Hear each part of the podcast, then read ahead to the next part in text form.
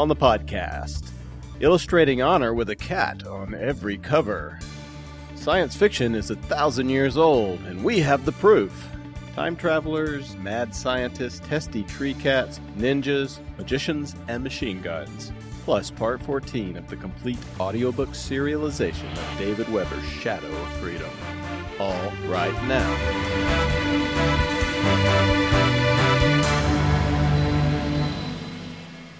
Welcome to the Baen Free Radio Hour podcast.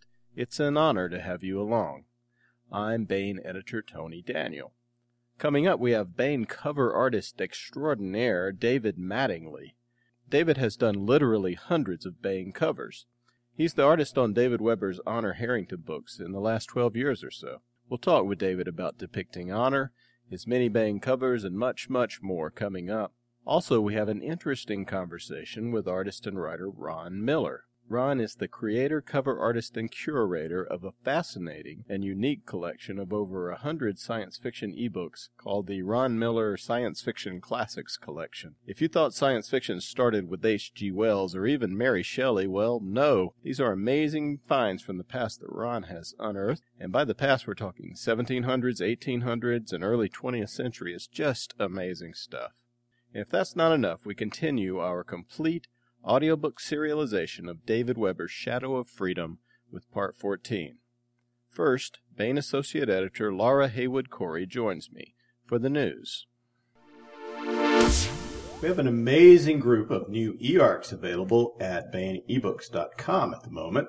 Now, an e-arc is the hybrid of an elephant and a hippopotamus really weird looking animal. Surprisingly, the male hippo is the father in such circumstances, so conception must take place underwater. You know that's that's really not how it works, right? I got that wrong again. Okay, what is an eARC, Laura? It's an electronic advanced reader's copy. It's straight from the author's pen, and they're available on BaenEbooks.com almost as soon as we get them from the author. So you get them well before the publication date. Full of typos and other mistakes that will be fixed before publication. Uh, so I stand enlightened. The e-arcs that are now available are Treecat Wars by David Weber and Jane Lindskold. This is the sequel to Fire Season and A Beautiful Friendship, and these are all about Honor Harrington's ancestor, Stephanie, when she was a young teen. Oh, we have Michael Z. Williamson's collection of short stories and nonfiction articles called Tour of Duty. The subtitle of this one is Stories and Provocations, and you better believe that Mike speaks his mind in this one. What else, Laura? Well, we have The Undead Hordes of Kangul by Jon F. Merz, EARC. This is ninjas and magic users in a kind of mythic Asian past. Looks like a ton of fun. And there's even more, such as Under a Graveyard Sky by John Ringo, Science Based Zombies, Young Woman Heroine, John Ringo. Well, that gives me a pretty good idea. Enough said there. Enough said. Okay. Also in EARC, there's the third book in the Grimnoir Chronicles, Warbound, by Larry Correia. This is that gritty urban fantasy sort of alternate history 1930s with magic series. It's it's a great book. We're going to have an interview with Larry Correia on our 5th of July podcast too, so look forward to that. It sounds interesting, and there's even more. We've got Steve White's latest Jason Thanou time travel books available in EARC. This is Pirates of the Time Stream.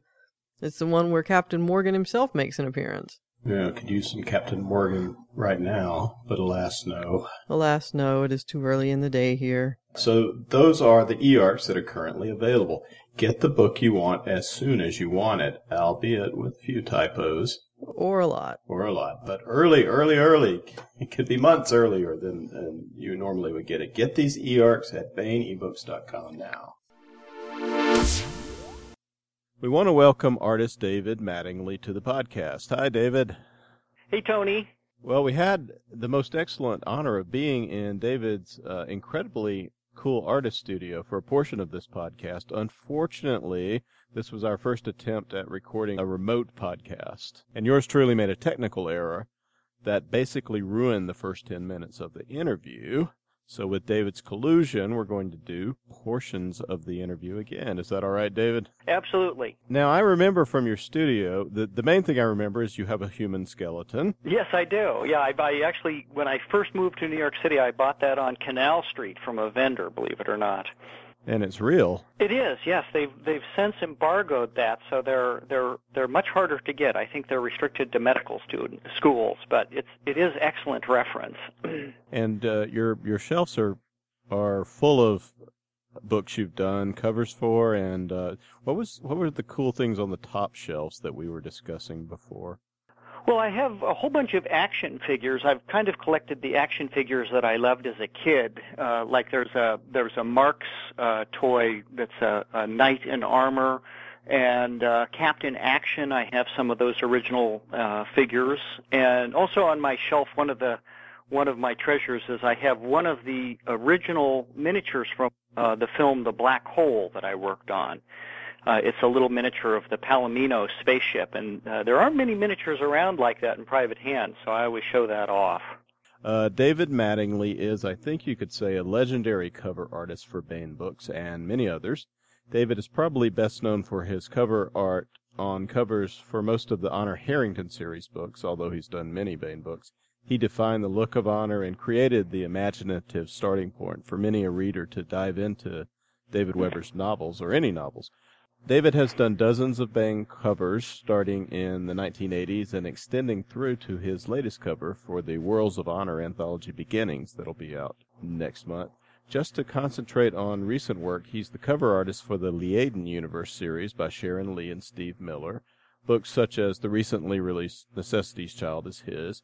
He did the cover for Sarah Hoyt's Dark Ship Renegades and A Few Good Men. And of course, David is the cover artist for David Weber's Shadow of Freedom, Rising Thunder, House of Steel, The Honorverse Companion, and previously mentioned Honorverse Anthology Beginnings. And that's just in the last six months. Uh, in, yeah.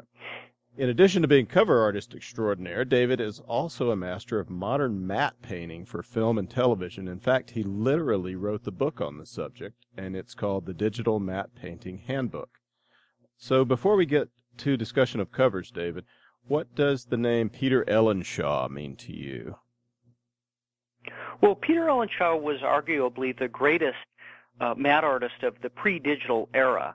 Uh, there's another matte artist, Albert Whitlock, who's often mentioned alongside him, but I had an opportunity to work with Peter, and he was partially responsible for my training. His son, Harrison Ellenshaw, was my mentor, and uh, his his work is featured in Mary Poppins, uh, Treasure Island, The Sword and the Rose, Darby O'Gill and The Little People, which many people mention as one of the greatest special effects films before the the digital era. When you look at what he accomplished in that show with matte paintings, it, it really is mind blowing.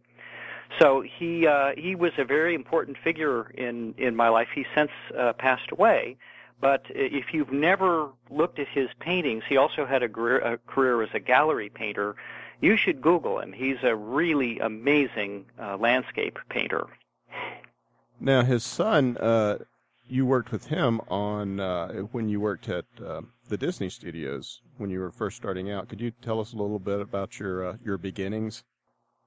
Sure. I uh, when I, I was in art school, and when Star Wars came out, I had been following matte painting ever since I was a child. I I, uh, I actually felt very special because I knew that there were these guys who made these paintings that looked like reality that were inserted into films.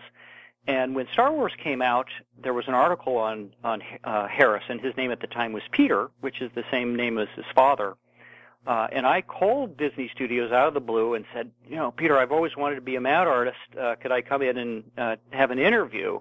And I was utterly shocked. They put me straight through to him on the line. And three days later, I had a job offer from them, and I dropped out of school to take it. So uh, my parents were less than thrilled, but it was it was a, an amazing opportunity to to to work with these masters. And Harrison, you know, is truly one of the one of the greatest effects, uh, visual effects directors who's ever worked in the industry. You worked with him on Black Hole, right? Is that the? I did. Yep, on on uh, Black Hole and also on Tron when he was uh, moving into in more of a production part of the uh, of the show. I should mention it's the original Tron, not Tron Legacy. yeah. Can you explain what a matte painting is and uh, and what it is nowadays and what it was, or is it the same? Process? Sure. Well, you know, it's not at all the same process, although it still goes by the same name. And the name matte painting came from the fact that you would do a painting on a on a sheet of glass, and then you would shoot the background through that sheet of glass, and wherever you'd added the painting, it would matte out the background. And since the camera, at least in those days, only had one eye, it was impossible to tell that the sheet of glass was actually much closer to you than the than the background. I think the the cliche example is you've got a castle and you only build the ground floor and then you'd have an artist paint all the rest of it. But matte paintings were used invisibly uh, in films over the years, including Gone with the Wind, where many, almost all the time you see Tara in Gone with the Wind, it's at least partially a matte painting.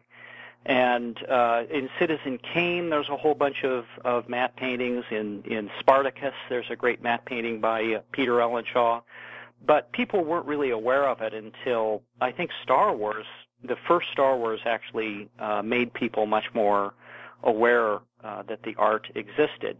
Now it's not restricted to you know just painting on glass, which is how I started out. Now, uh, in in the past, if a director didn't want you know if he wanted a beautiful sky with some beautiful clouds in the background, he'd actually wait until the the sky got those clouds there uh, now, no director will ever wait for a for the perfect sky. They'll generally replace all the skies on a on a big western or on a, a big uh, show with where they want a beautiful exterior on things. So, you know, now matte paintings are used to to touch up things, to take out microphone booms, to extend environments on shows. So it's it's a much more widely used uh, special effects technique than when I got into it. What have you What have you recently done in uh, matte painting? Well, recently I did a um, a uh, Legos commercial, and in the commercial, the world is actually built out of Legos, and they they built uh, the the section of the of I think it's San Francisco when uh, you're close in on San Francisco, but then when they pulled out, they decided they needed a painting instead of actually trying to build it build it out of 3D geometry. So I did that, and I've also I, I do a lot of backgrounds for commercials. I did a Sears commercial recently where some women were under the sea. Uh, so I in in New York City there isn't a lot of fil- feature film work. So I'll I'll generally do work for production houses at this point. Well, let's uh, let's move on to covers, which is um, which is your Baen specialty. Now, I laid out a table full of Mattingly covers back at my office, or actually here, now that I'm in my office, on this very table, and looked at them, mixed up, and then I looked at them in sort of progression. And uh, you know, the David Weber covers have this interesting progression. First, you you do a, you did a sort of tarot card cover for the um, I believe it was not the original uh, on Basilisk Station, but uh, a reprint of it. But then you, you did more covers that were illustrating a scene, and, and now the later honored covers seem to have started moving toward like a conceptual cover with lots of symbolic elements from the from the books uh, all on there. Um, and your sort of trademark big honor head is, is in the center. Is this a reflection of the changing contents of the book, or you as an artist, or what they need to do as books? Um, can you sort of reflect on how these covers have developed? Well, you know, I'm I'm ashamed to say I don't I never had a grand scheme uh, for the overall look of the series, and uh, I tend to like to do real space scenes. I, when I say real space, not montaged uh, elements with a bunch of different elements uh, from the book. And so if I can find a scene from the book that I think is really interesting, I'll, I'll a lot of times do that. I just find it more interesting and more in line with my own tastes. But in the honor books, one of the challenges of the books is that as honor has moved up in rank, she's doing less fighting, so there's less obvious scenes uh, of of honor in uh, in a you know in an environment where where you could really make a, a an exciting cover. So some of them have gotten a little more conceptual, primarily because I'm trying to pull in other elements from the book uh, to to you know to to show you sort of the general excitement of the universe rather than a specific scene. You know, all of the honor books have plenty of action in them, but in these later ones, she's not necessarily involved directly in the action. So, and actually, I I entered this series with Honor Among Enemies. That was my my first cover, and I got the book because Jim Baen had been having a, a hard time with the covers. He and I guess David Weber had not been satisfied with them, uh, even though he had assigned some really outstanding illustrators to them. And I submitted a cover for another book, actually for an Elizabeth Moon book, and Jim said, well, we're going to do this other sketch for the Elizabeth Moon book, but the next honor book we have, we're going to do this sketch. And that was actually the Honor Among Enemies uh, sketch. So that was that was sort of the starting point of it, and then I had the opportunity to go back and do the other covers and to, to sort of unify the look of the of the series. So, what about that Honor Harrington look? She's she's changed in the books and in your art. Um, you use uh, you use artists models, do you not, for uh, for creating uh, for the beginnings of a of a cover art painting? Yes, I yes I do, and I, you know I would have loved to have found a perfect Honor Harrington model, but I've never really run across a woman who was you know just absolutely dead on my vision of uh, uh, of what Honor should look like. So I've always found myself having to, you know, uh, considerably manipulate and change the look of the model to uh, have her look like my vision of Honor Harrington. It, it, it's one of the problems of being a science fiction illustrator is I'll occasionally ask friends and you know acquaintances uh, to pose for me, and a lot of times they're very excited about it. And then when the book comes out, it's like this doesn't look anything like me. So people, you know, people can be very disappointed that I've changed them uh, so much in the in the course of of doing the cover. But you know, I definitely have a vision of what honor should look like, and it's it, it's not really someone I've ever been able to uh, to come across and use as a, as a photographic model so far. Tell us about Orson on David Mattingly covers. Yes, well, you know, ever since this cat Orson died, and she died in uh, 1984, I've been putting her on my covers in in uh, hidden ways, and there have actually been clients, uh, not Baen books, but uh, other clients with more conservative tastes who have specifically asked me not to put the cat in, and then just to just to sort of keep the theme going, I'll put her in in a very secret way. But the the story with Orson is I've I've now been married to my current wife for 25 years. But when I was getting divorced from my first wife, this fantastic cat Orson was just with me all the time. She she just was in my studio. She never left my side. And when she died, I was just heartbroken, and I was trying to figure out a way to sort of keep her memory alive. And so I started putting her on the covers, and people started noticing me, noticing them, and asking about them. So I just decided to keep it going. So lo, these many years later, uh, I guess almost 30 years, uh, she's she's still alive and kicking on the covers. so if we look, we should be able to find Orson somewhere on all Mattingly covers. Yep, on all Mattingly covers. There's there's actually a pretty obvious one. If you if you look at Honor Among Enemies, she's in the background uh, on one of the view screens. And actually, one of my favorites, if people are actually looking for them, is let me actually find it. It's uh, a wonderful book by Michael Williamson uh, called Freehold. And let me see if I can actually see it on the cover. It wasn't cropped out. That's the largest Orson head I've ever done. I, I sort of stretched her out uh, on the ground. It's it's a it's a blonde warrior running with some fighters shooting at her. And I basically stretched out the head so big that you, it doesn't really read as a cat head, but it's there and, and actually quite large and obvious.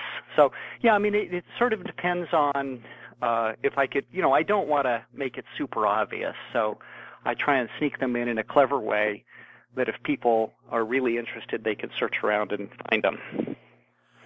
Well, we had a really great uh, rest of the interview, and Sharon Lee and Steve Miller were there, and we all and they were cat people, and you are still a cat person. I believe you have uh, at least a couple in that studio, and they were really cute. Yep, we have we have two right now. So uh, let's uh, from here. I will go to the rest of the interview that that we recorded in your okay. studio. and then they see it, and it ultimately doesn't look exactly like them, and uh, that can be very disappointing uh, to models. But I use the, the models as reference, not as you know, I, I, I like to think of myself as not completely photo dependent. Sure, as a as a tool. Well, what what's the evolution of? So you get a photo of a model that that you're going to work on. Um, what do you do with it after that? Well, I, I, I never shoot models until I have the sketches approved. I'll generally submit uh, three or four ideas for a book, and then the publisher will pick one of those ideas, and then only after I have that idea in hand I'll uh, photograph a model. And I've uh, now I shoot the models here in my studio. I've become a, a, good enough photographer. In the past, I used to actually work with a professional photographer to get the the model shoots. But I think it's a little bit easier on the models. They can come out here be a little bit more relaxed and. Uh, uh, then I can work with them more intensively to get exactly what I want. And sometimes the poses are very difficult. It, if someone is a professional model and they're used to sort of lounging around in clothing, to be asked to do some of the dramatic poses that uh, that I have them doing, you know, not every not every model likes that. uh huh.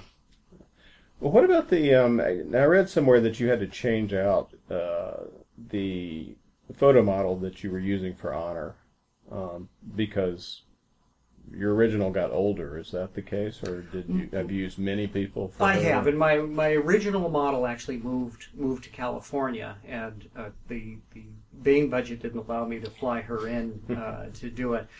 Actually, on on Basilisk Station, there's two existence existent versions of that. Jim didn't like the honor face on that cover. And so when they were reprinting it, when they were putting out one of the newer David Weber books, he asked me to do it again, and I actually like that face a whole lot better. Yeah, the I think my favorite uh, my favorite of your Weber covers is the one where Honor is standing in that, that column of light um, it's a beautiful, evocative cover. Yeah, no, that's Honor Among Enemies, yes, and that's yes. I, I, think that's my favorite of all the covers I've done. Although I very much like the the newest one, the Rising Thunder. I think that that you know it's a really big scene. There's a huge city behind her, so those are probably my two favorites of the series. So let's talk about your covers for the Liaden books written by Sharon and Steve. Uh, First of all, you you get assigned the work by my boss, Baen publisher Toni Weisskopf, and Toni is also de facto art director here at Baen as well. Uh, art doesn't go on a cover until Toni approves it. So you get the assignment for say Necessity's Child. How do you start? Where do you go? How do how does how does it take you? I read the book all the way through. Uh, one of the joys of being a science fiction illustrator is you don't generally get a cover spec. In uh, in other areas of publishing, they don't even allow the illustrator to read the book or they don't want them to. So I'll read them and then try and find scenes that I think would represent the book. My goal isn't necessarily to exactly illustrate a specific scene in the book, but capture the feel and look of it. Sometimes authors will write scenes that are just so perfect that I'll do an exact scene. But the Liaden books are, are they're very character driven. They Stephen uh, Sharon don't feel compelled to write you know huge action scenes every moment. So you're you're looking to find something that represents the deeper characters in the book. At least that's my approach to them. So uh, other covers you've done, for instance, you did all the uh, the famous Animorph series covers. Um, they told you what they wanted, and you had to figure out a way to, to do something for them. Is that? They did. I, I very rarely received a manuscript on those books, and they, you know, it was a, it was a general spec. They'd say, uh, so and so is morphing into a hippopotamus or something like that. So then I had the freedom to figure out how to how to do it, but I didn't get an opportunity to read the books. Well, those were very cool covers as well. I within the, the, it's sort of like writing a sonnet. I suppose you have a very narrow uh, thing you have to do, and you, you came up with some great ideas on those as well. Well, thank you. Here's a question for Sharon and Steve. Um, how does it feel from your end of things when you first see a cover? How do you feel? Uh, how do you think about it? Um, I know in my own role as a science fiction writer that I'm often a little bewildered at first when I see one of my covers. Uh, does your relationship with the cover change over time? Do you get to like it better or worse? I mean, this is your baby. The artist has sort of drawn all over. We've been we've been very lucky, if I may say so. But we, we got starting from the beginning uh, of our careers. Uh, Steve Hickman called us up to find out what the heck the name of one of the pieces, one of the bars were in the story, and Because they, they sent him half a manuscript. And uh, with with David, he has generally uh, asked something, a question or two about the the work in process, and that's that's been very good. As for what we've got, uh, we have framed prints on the wall of all of them, and I expect to continue that. So we're, we're very happy Oh. with That's a testament. One one of the um, covers that David did for us very kindly was Dragon Ship, which um, we weren't finished writing Dragon Ship at the time we got the cover, so he set up the scene, the evocative scene with um, Theo in the junkyard, try, the junkyard in the background, and Theo talking to Bechimo. Well, you know that that is an example. When I read that scene, it was just obvious that that had to that had to be it. Where where, where it lands and rescues her. So yeah, I, I literally reading the manuscript. It was like I don't really need to read anymore. I, I still did other sketches, but I knew that was going to be the scene. So you literally wrote to the cover. Yes. Wow, that's that's a testament for for sure. So David, can you reflect for a bit on your relationship with art directors and publishers over the years, and particularly Jim Baen? Um, how did you start doing Baen covers? Well, you said uh, how you did the honor covers, and what was Jim, Jim Baen like to work with? Um, and tell us something about Orson. Well, uh, I, I had moved to New York and I was working for Del Rey and for Don Wollheim at uh, DAW Books. And I'd never worked for Jim, but I loved the covers and sort of the energy in his uh, in his covers. And that was that was back when he was the Tor editor. And uh, so I went in and showed him samples and ended up probably talking to him for two hours, which uh, ended up being a bit of a pattern uh, with Jim. He he loved to talk on many wide-ranging topics. And then when Baen Books was announced, I did uh, the cover for Fire Time, and Jim used that as the piece of art that announced the the new line. So working with Jim was unique. A lot of publishers obviously want a good cover for their book, but Jim was genuinely interested in art. And he would a lot of times call me up and we'd have discussions of his new idea on art, some of which was a little crazy. Uh, but he, you know, he loved to sort of run run with something to discuss uh, things. And Jim, even though he didn't have a lot of formal art training, was an amazing art director in that he actually on my wall uh, right right behind you is a cover for an Aaron Allston book that's one of my favorites and it's called Doc Sidhe and I had envisioned it as just a Doc Savage pastiche and I delivered it with the character with a white shirt on a torn white shirt like Doc Savage had and when I brought it in Jim said you got to make the shirt red and you know, it really made the cover. It also sort of took the curse off of it as, as a direct uh, Doc Savage pastiche. But it was a great example. And Jim was also very flexible. If he, you know, if he suggested something, and I, I would always go home and and uh, do it. Uh, if it didn't work out, he was not so stuck on his ideas that he couldn't say, "Well, that doesn't work. Let's go back to the old, uh, the old way." So he was the the longest person I worked with. It was incredibly heartbreaking uh, when he died, and I felt very grateful that he had brought in Toni, eh, who you know had already become such a huge part of the company. I think a lot of times when these towering publishers like Judy-Lynn del Rey died or or Don Wollheim died, the book company loses its identity, and because Toni was there. Baen's never lost its its identity in this world of sort of homogenous books. You can tell a Baen book, and you you know what you're going to get. And you have a lot to do with defining that uh, that brand look that that Baen has as well. Having done hundreds and hundreds and hundreds of covers, So you've lost count. All right. So uh, finally, I want to get in a word on influences from you. You and I happen to share a favorite artist, and that is Jackson Pollock.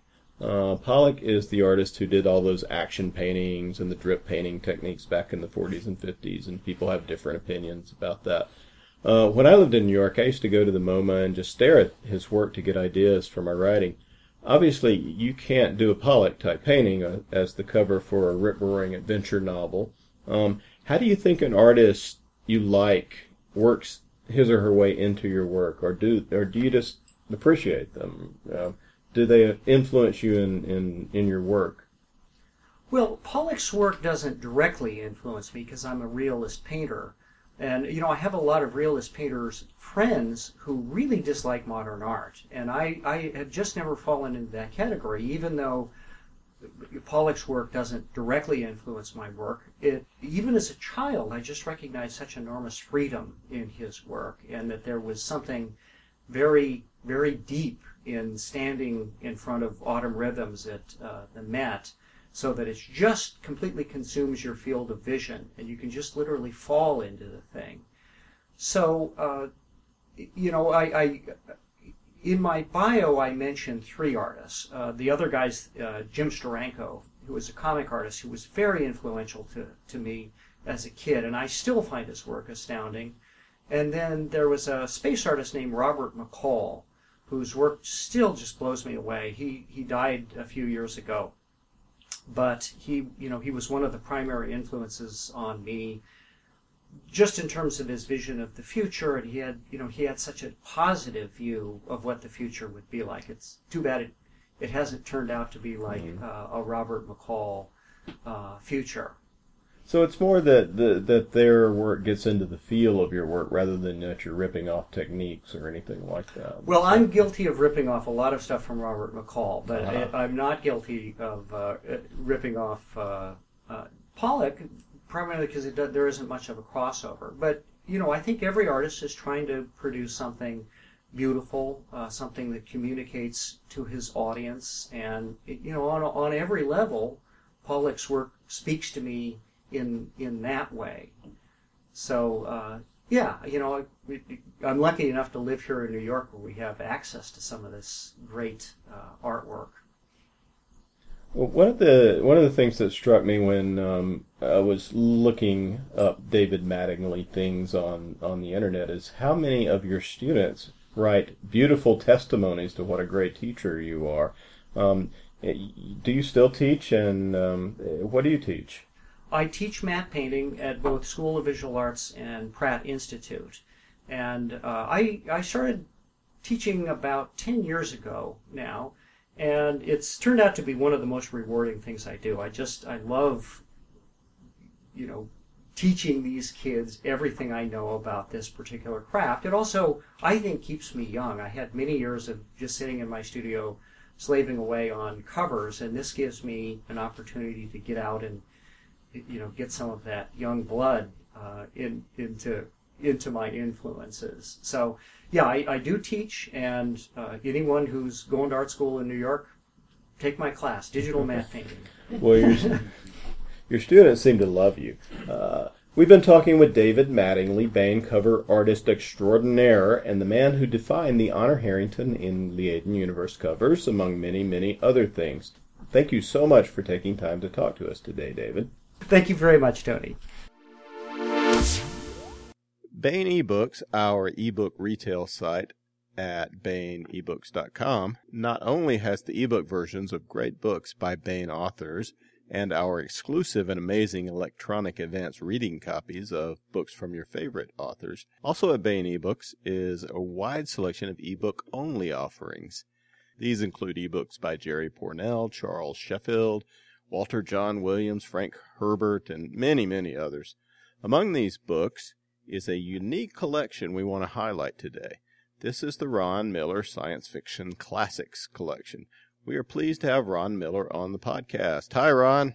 Hi there. Ron Miller is an illustrator and author living in South Boston, Virginia. Before becoming a freelance illustrator in 1977, Miller was art director for the National Air and Space Museum's Albert Einstein Planetarium. Prior to this, he was a commercial advertising illustrator. His work has appeared on scores of book jackets, book interiors, and in magazines such as National Geographic, Reader's Digest, Smithsonian, Air and Space, Sky and Telescope, and the list goes on and on. Among many other accomplishments, Ron is a world authority on Jules Verne. He translated and illustrated a new definitive edition of Verne's 20,000 Leagues Under the Sea and Journey to the Center of the Earth, as well as a major companion atlas to Verne's work, which is called Extraordinary Voyages. He's also an authority on the early history of spaceflight. His Dream Machines is a comprehensive history of manned spacecraft, and it was nominated for the IAF Manuscript Award and won the Booklist Editor's Choice Award as well. So, Ron, can you tell us a little bit about this tremendous collection you've created here in ebook form and how that came about? Well, it was really a spin-off of that book you just mentioned, The Dream Machines.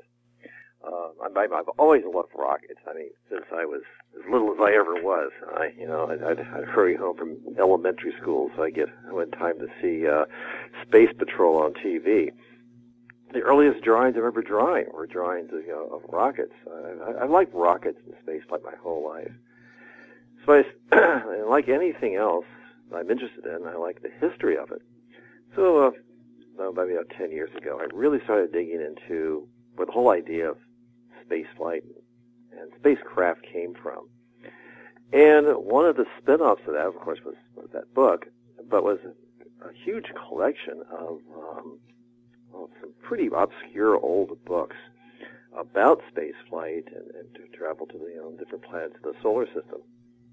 Some of these books have been out of print for, you know, upwards of you know, a couple hundred years in some cases. And when pod printing became available, I thought, hey, I could take advantage of this to bring these books back. Um, you know, so a lot of them you know, are, are difficult to find. Some are would be possibly expensive you know, to, to, to locate if you if you wanted just to read a copy. So this would give a chance to share these books with people with um, who uh, might want to read them, but I might not be willing to chase them down in some obscure library or spend a couple of hundred dollars for the privilege of reading it. And um, now, so that's that's where that's that's that's where all this came from. Most people think science fiction just stretches back, uh, you know, perhaps to the uh, maybe to Frankenstein, but really maybe to the uh, turn of the 19th uh, century into the 20th century. But these books are science fiction, and they're older than that. Some of them, a lot of them. Yeah, I think the earliest one in the collection is um, sometime in the uh, mid 18th century. Um, I, I, think the earliest one was well, actually, the earliest one I have is, is, is Voyage to the Moon, which was published was, was written in uh, year 160. uh, so yeah, they, they, go back a long ways. Can you give us a few titles that uh, sort of highlights of this collection?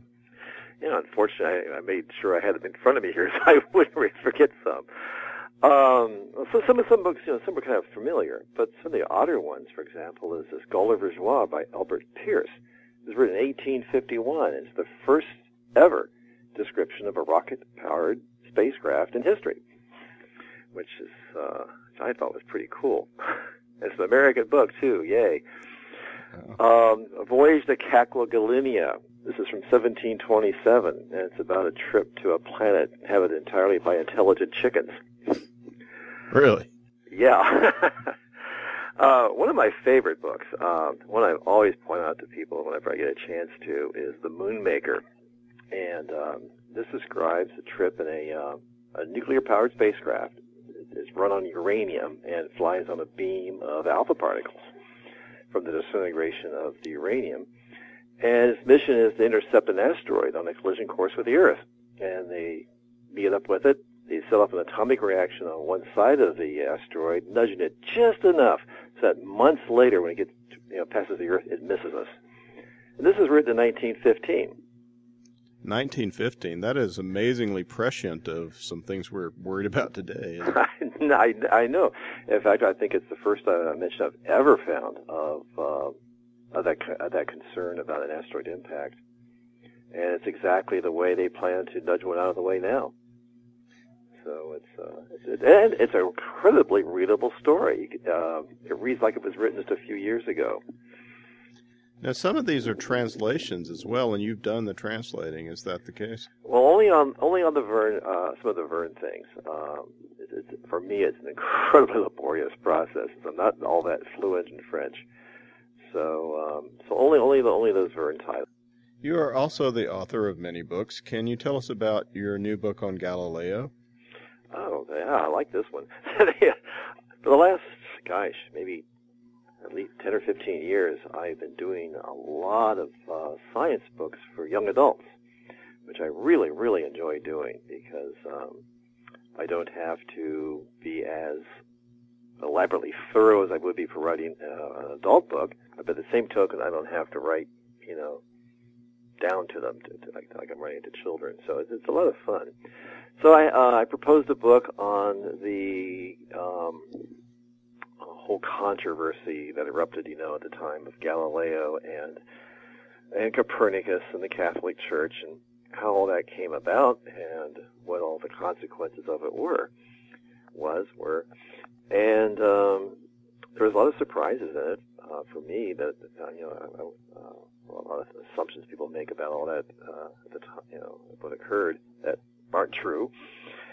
Uh, and I got a chance also to make these people come alive, give, give, give Galileo and Newton and Copernicus and Tycho and all these people some some personality and bring them alive to the kids who are reading this thing. So it was a lot of fun to do, and I'm really proud of this one. It, it just it just came out a couple of weeks ago. What's the title of it? Uh, re- recentering the universe. Cool. Who is the publisher of this? Uh, Lerner Lerner Publishing Company. Excellent. We'll look for that. Uh, so, if we want to dive into the Ron Miller Classics collection at Baen eBooks, where do you think, where would you recommend a reader might begin? Oh gosh, I, uh, there's there's like a hundred of them. and, uh, um, Could you read them thematically, or? Well, they they are are themes. Um, there's there's a collection of really early children's books or books. I say children, it's young young person's books. There's of course the Jules Verne books. Um, uh, the one I just mentioned, uh, the Moonmakers, is one of my favorites. Um, uh, I always recommend that for people. So it kind of, it kind of depends a little bit on what your, um, you know, what your own personal slants are uh, might might be. Well, if you get one of these ebooks, you can see a list uh, of the others and the divisions that Ron has made of them into themes and and such uh, at the beginning of it, as well as uh, you'll get an essay that Ron has written about the making of this collection as well. The Ron Miller Science Fiction Collection. It's available at Baen eBooks, baenebooks.com, and everywhere Baen eBooks are sold as well. Check out these wonderful gems that Ron has rescued from the sands of time. Thanks for being with us, Ron. My pleasure. Thank you. And now we continue with our complete audiobook serialization of David Weber's Shadow of Freedom. This portion of Shadow of Freedom is provided by Audible.com. Get the complete audiobook at audible.com now. If you're not a subscriber, you can get the entire audiobook free or choose from more than 100,000 other titles, including many Baen titles, when you try Audible free for 30 days. Okay, here's what has gone before. After a fierce war, Honor Harrington's star kingdom of Manticore has defeated one long-standing enemy, the Havenites, and reached a truce with another menace, the ancient aristocratic Solarian League. The Solarian League is crumbling, and on the edges of its empire, rebellion is brewing. Royal Manticoran Navy Admiral Michelle Henke, Countess Goldpeak, who is in command of Royal Manticoran naval forces in the Talbot Quadrant, sympathizes with the rebels. But she is also wary of a conspiracy by the shadowy Mesan alignment to set Manticore and the Sollies at one another's throats. Goldpeak wants the help she can provide rebels against the Sollies to come at a time and place of her choosing and not that of her enemies. That place is the Saltash system in the Talbot Quadrant. Saltash is nominally a free system, but for generations has been under the thumb of the Solly's Office of Frontier Security.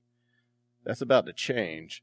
The governor of the system has impounded Manticoran merchant ships in a deliberate act of provocation and greed. What he has provoked, however, is the ire of the Royal Manticoran Navy, as he is about to discover. Here is part 14 of David Weber's Shadow of Freedom. Chapter 11 We're getting back good data on the forward platform, Skipper, Abigail Hearn said, and Naomi Kaplan turned her command chair to face the tack section and cocked her head in response to Abigail's tone. I'm seeing three merchies in parking orbit with the platform, ma'am, Abigail said, replying to the unspoken question. They're not squawking transponders, but we're close enough for good visuals, and at least two of them look Manticoran built to me.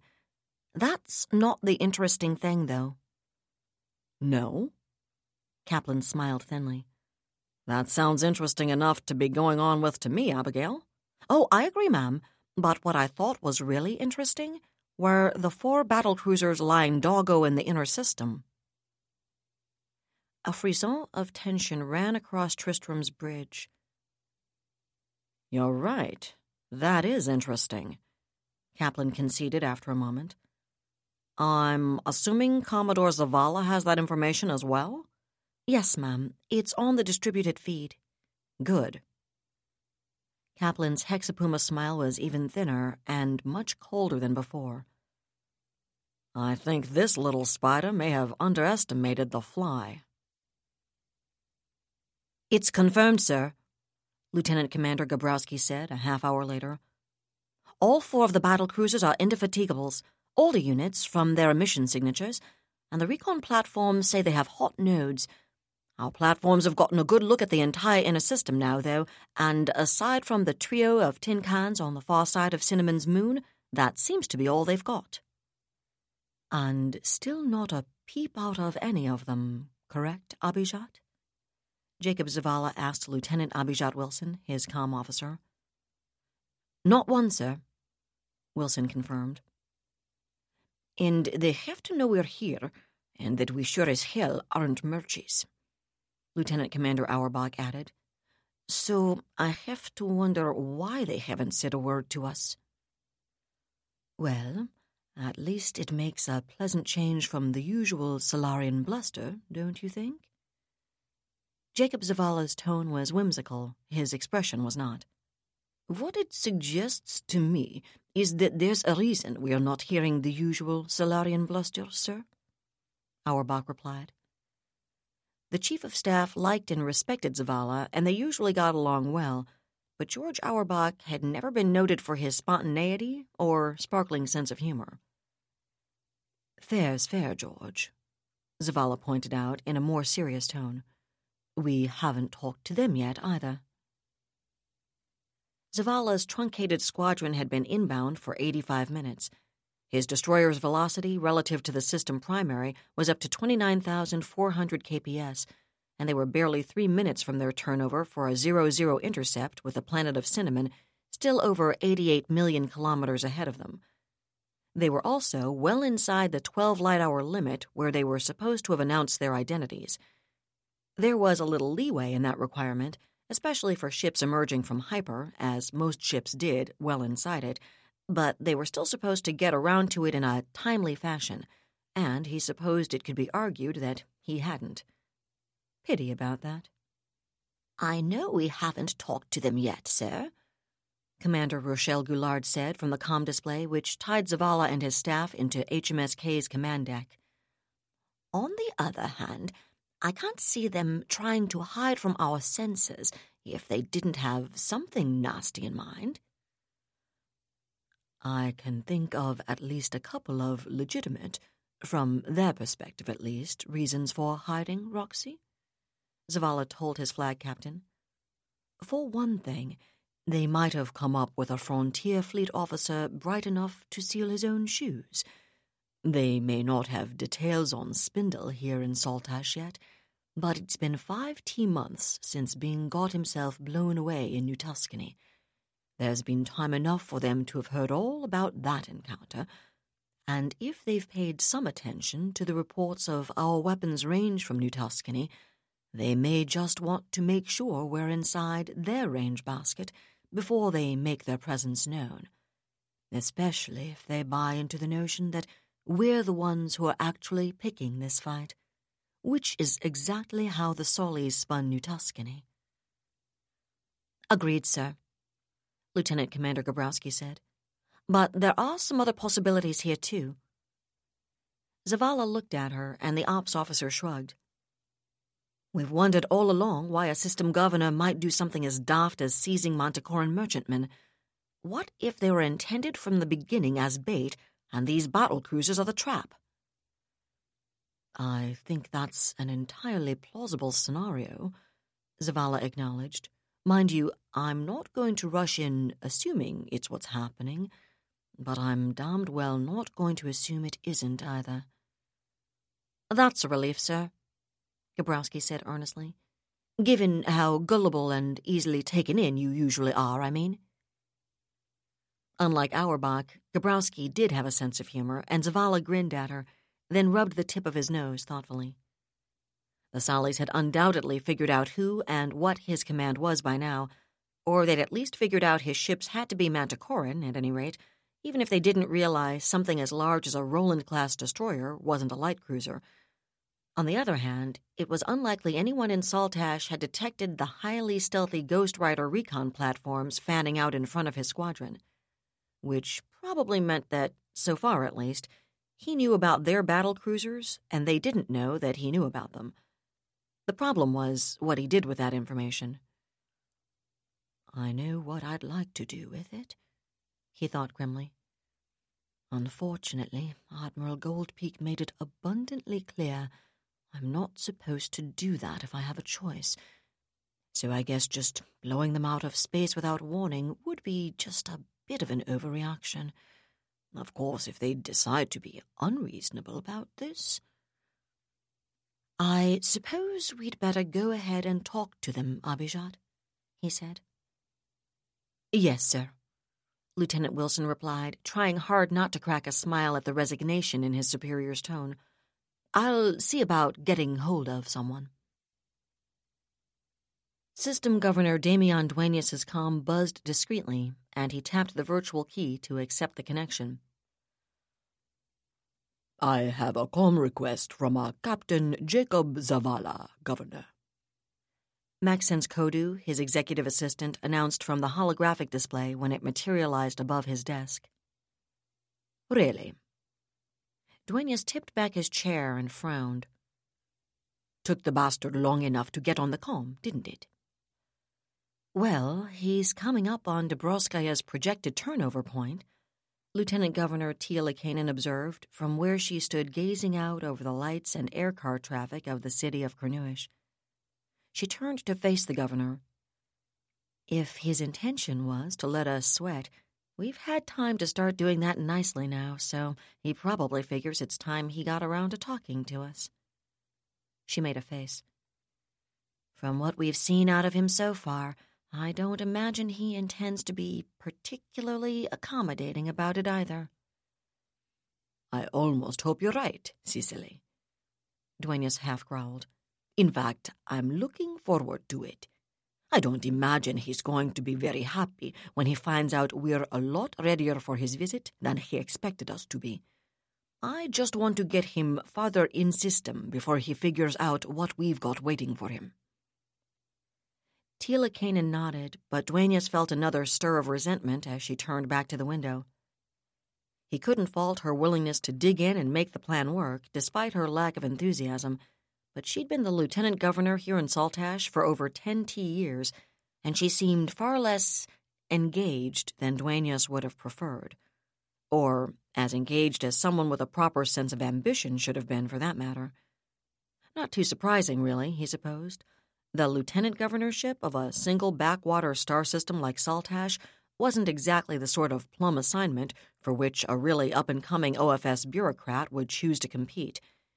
Even a full governorship out here was little more than a stepping stone to something better and more profitable, but Tia Lakanen seemed prepared to settle for her current slot.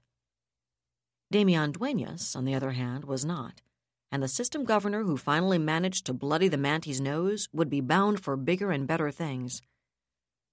Hell, if this works out half as well as I expect it to, I'll even take her along with me, he thought. Then he looked back at Kodu. Go ahead and put him through to my desk, Maxence, he said. Of course, sir. Kodu nodded courteously and disappeared from the hologram. A moment later, he was replaced by the image of a small, dark featured officer with incongruously blue eyes in an obviously military skin suit. Captain Zavala, I presume, Duenas said with a cool smile. then sat back to wait the 10 plus minutes while the lightspeed message zipped to the distant Manticoran ship and his response came back again. Indeed, the man in his display said, barely nine seconds later. And you, I assume, are System Governor Duenas? Duenas twitched. He couldn't help that any more than he could help the involuntary widening of his eyes. He turned his head, shooting a sharp glance at Tia Lakanen. The lieutenant governor was outside his own comms pickup's field of view, but she'd turned quickly back from the window, her expression as astonished as Duenas felt. Under the circumstances, Zavala went on from the display, I thought it would probably be a good idea to minimize transmission lags for this conversation, Governor. I am speaking to Governor Duenas, I trust? Yes. I mean, I'm System Governor Duenas. What can I do for you, Captain? Duenas's voice sounded less firm than he might have wished, almost hesitant, in the face of the Manticoran's demonstration that they did have the faster than light communications capability the human race had sought for the last thousand T years or so, and he willed his face back into impassivity. I'm here to inquire into certain reports we've received, Governor, the Manticoran officer responded with that same disconcerting quickness, but then he paused. What sort of reports would that be, Captain? Duenas asked, then swore silently at himself for allowing Zavala to suck him into filling the silence the other man had deliberately left. According to information which has reached Admiral Goldpeak, Zavala replied courteously enough, the Manticoran merchant vessel Carolyn has been unlawfully detained here in Saltash. He showed his teeth in a brief flash of white. I'm certain it's all simply a misunderstanding, but Lady Goldpeak sent me out to get to the bottom of things. I see. Duenas folded his hands together on his desk blotter and regarded Zavala's holographic image levelly. He was starting to come back on balance mentally, although the confirmation of the Manties' FTL communications ability had been unpleasant, mostly because it suggested some of the other wild rumors might have some substance in fact as well.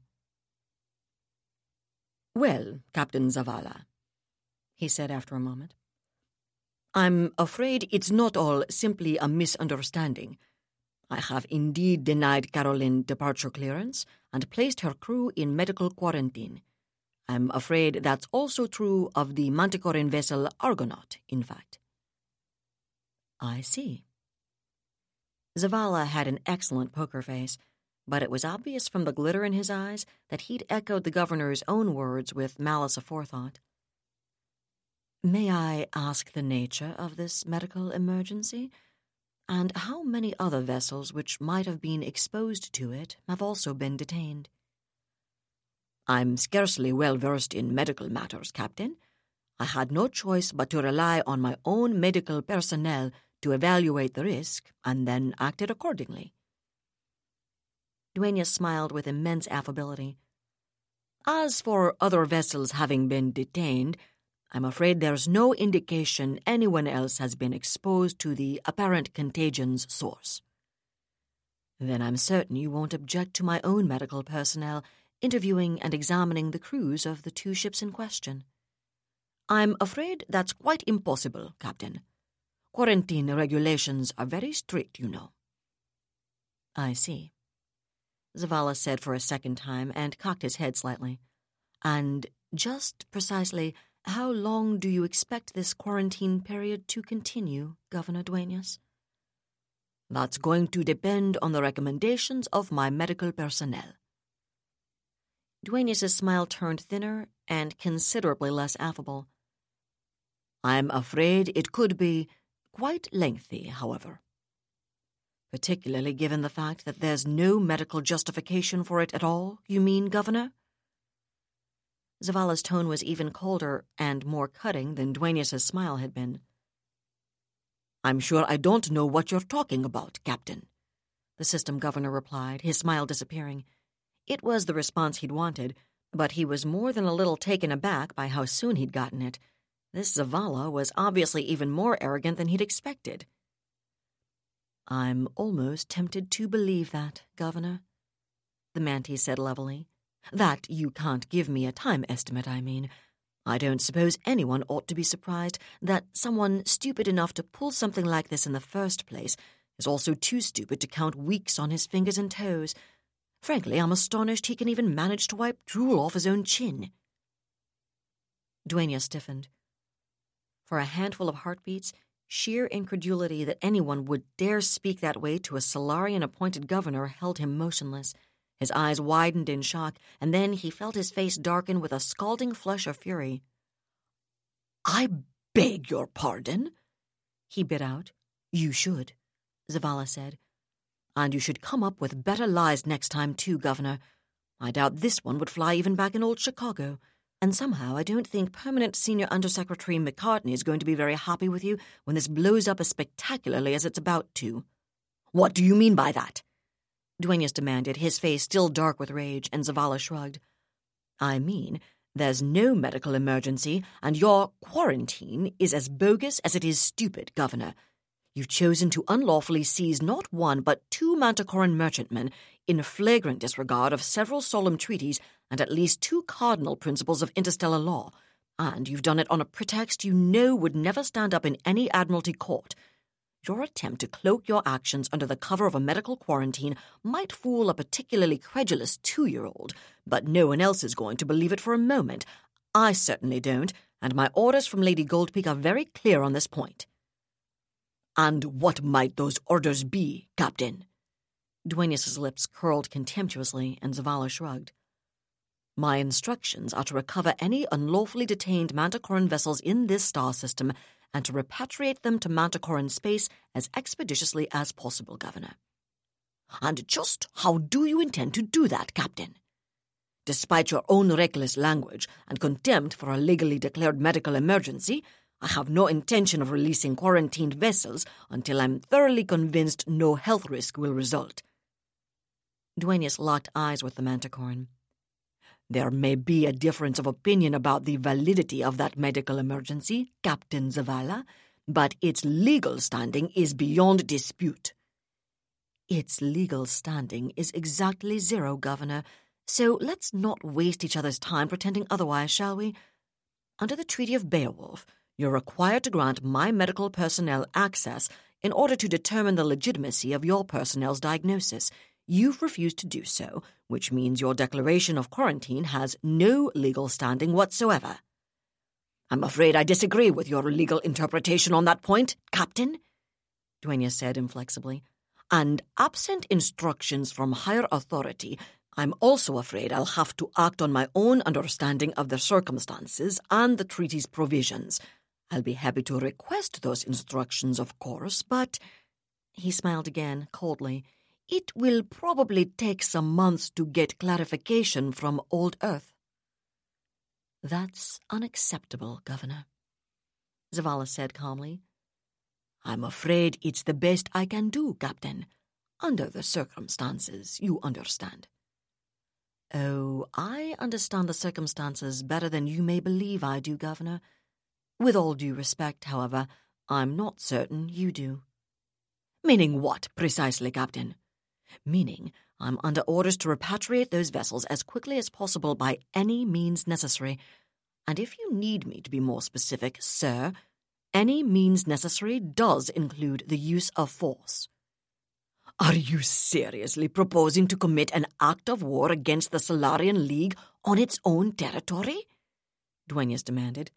First, the Saltash system is not Solarian territory, Zavala replied. It's legally an independent star system, and the Solarian presence in it is legally solely to serve as a peacekeeping authority to prevent hostilities between the Republic of MacPhee and the Republic of Locor. Although the Office of Frontier Security does enjoy certain administrative rights as a result of its agreements with MacPhee and Locor, that doesn't make Saltash Solarian territory, no matter how much cash you squeeze out of it every T year.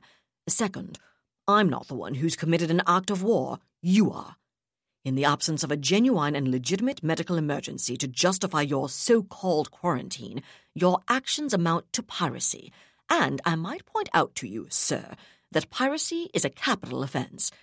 And third, I'm not proposing to use force if you refuse to release my Star Nation's vessels and personnel peacefully. I'm promising to use force. Dueñas stared incredulously at the officer in his display. Zavala looked extraordinarily, indeed, one might almost have said insanely calm for a mere captain who'd just threatened a Solarian League governor in language like that. Dueñas had anticipated intransigence, in fact, he'd counted on it, but he'd never contemplated the possibility that Zavala would step into his trap so quickly and with such obvious contempt for the League in general and Damian Dueñas in particular. It cut deep, that contempt, coming from such a lowly officer in the neo-barb navy of a pipsqueak little star nation with delusions of grandeur, and the governor felt his face flushing angrily once more. Should you attempt to carry out that outrageous and totally unacceptable threat, Captain, it will be the end of your career. I promise you that, and the consequences for your Star Nation's relations with the Solarian League will be severe. I doubt my career will suffer in the least, Governor, and even if I didn't, it would take a worse threat than that to prevent me from carrying out my instructions. And as for the Star Empire's relations with the League, I'll take my chances on that, too. To date, the League's been the instigator in every incident between the Star Empire and the League, including this one. And as my Empress and her government have attempted to make clear to Old Chicago, the Star Empire of Manticore is not prepared to allow the Solarian League to kill its personnel, insult its sovereignty, or seize its merchant vessels. His eyes bored into Dueñas's, without reaction. If you refuse to respond to an effort to resolve this crisis you've provoked by peaceful means, then I'm prepared to assume you prefer a more bellicose resolution. In which case, Governor, my squadron and I are at your disposal. I've heard quite enough of this, Dueñas snapped. Be advised, Captain, that in light of the threatening language you've seen fit to use in this conversation, I have no alternative but to continue that your vessels represent a hostile force. If you continue deeper into the star system, I will so regard your presence, and I will use all means at my disposal to resist your intrusion into Solarian protected space. And would all means at my disposal include the four indefatigable class battle cruisers currently approximately 5,300 kilometers this side of Shona Station, Governor? Dueñas's jaw tried hard to drop at the Manticoran's level and undeniably contemptuous tone. Vice Admiral Dobroskaya had assured him that her vessels would be undetectable until the Manties got far closer than they were. The fact that Zavala already knew they were there was bad enough, the fact that he was prepared to issue such threats knowing they were present, though. You might want to inform the local senior officer that I have complete tactical readouts on his vessels, Zavala continued, including the fact that one of them is down a beta node in her forward impeller ring. I'm perfectly aware of their locations, and also of the three destroyers hiding on the far side of Cinnamon's moon. I'm not sure why you bothered to hide those, but I'm certain you had a reason that made sense to you at any rate. To use your own turn of phrase, be advised that I'm as well aware of the Solarian forces currently deployed in the Saltash system as I am of the SLN's demonstrated proclivity for firing on unprepared vessels of sovereign star nations with no warning. In light of that demonstrated proclivity, please inform your local commander that I entertain no doubt of my ability to engage and destroy all of his units if I should be forced to do so. And since you've seen fit to threaten my command with attack by all means at your disposal, I have no option but to consider your warships to be hostile units. As such, I require that they stand down immediately. They will power down their impeller nodes and shut down all tracking and targeting systems, and their personnel will immediately evacuate to the surface of Cinnamon. And I should point out, Governor, that my sensor resolution of your vessels is more than adequate to determine their status and whether or not the life pods used to evacuate their crews are actually occupied. Assuming my requirements are met, your vessels will be left unmolested, and you may reclaim them following our withdrawal from the star system. And precisely what do you intend to do if this pipe dream of yours fails to come to fruition? Duenas demanded furiously. If your crews haven't abandoned ship within the next 27 minutes, Zavala said with a flat, implacable calm worse than any shouted threats, I will construe that as an indication of hostile intent and I will open fire. The decision is yours, Governor. In either case, my ships will be in orbit around Cinnamon in approximately one and a half hours. Whether or not any of your warships are still intact at that time is up to you. Good day.